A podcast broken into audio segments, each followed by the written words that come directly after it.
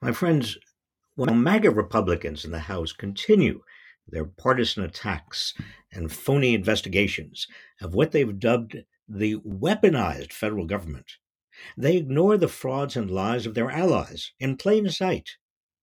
After Representative George Santos was arrested and charged with 13 federal crimes, 7 counts of wire fraud, 3 counts of money laundering, 1 count of theft of public funds, 2 counts of making false statements to Congress, what did Speaker Kevin McCarthy do?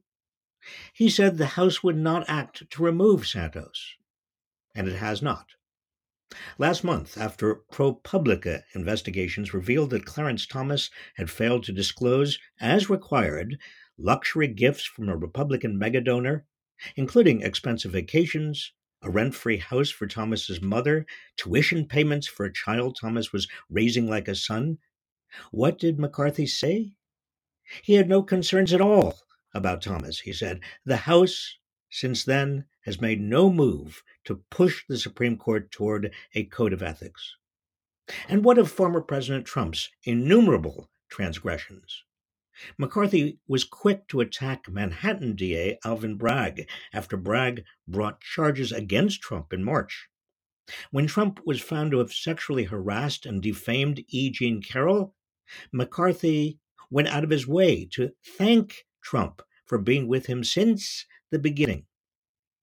Most Republican lawmakers continue to deny that Trump sought to overturn the result of the 2020 election and instigate an insurrection.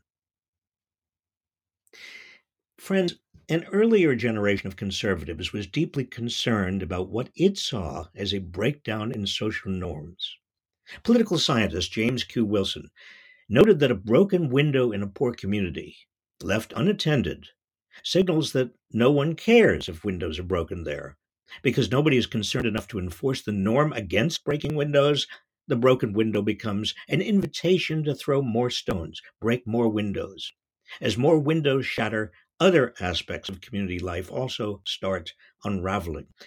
The unspoken norm becomes, do whatever you want here because everyone else is doing it. This earlier generation of conservatives found the moral breakdown mainly in poor and predominantly Black and Latino communities. What we're witnessing today is a breakdown of norms at the top in a former president who still has not been held accountable for his attempted coup, in a Republican Speaker of the House who refuses to hold his allies accountable for violating the law, in a Supreme Court justice who has accepted jaw-dropping gifts without reporting them as required by law.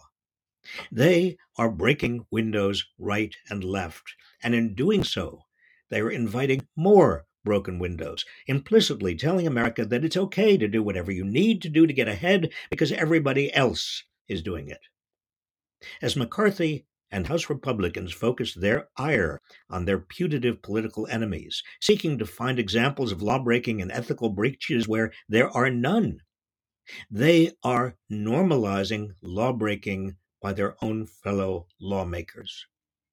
Unless this breakage is stopped and its perpetrators held accountable, every window in America will be vulnerable to breakage.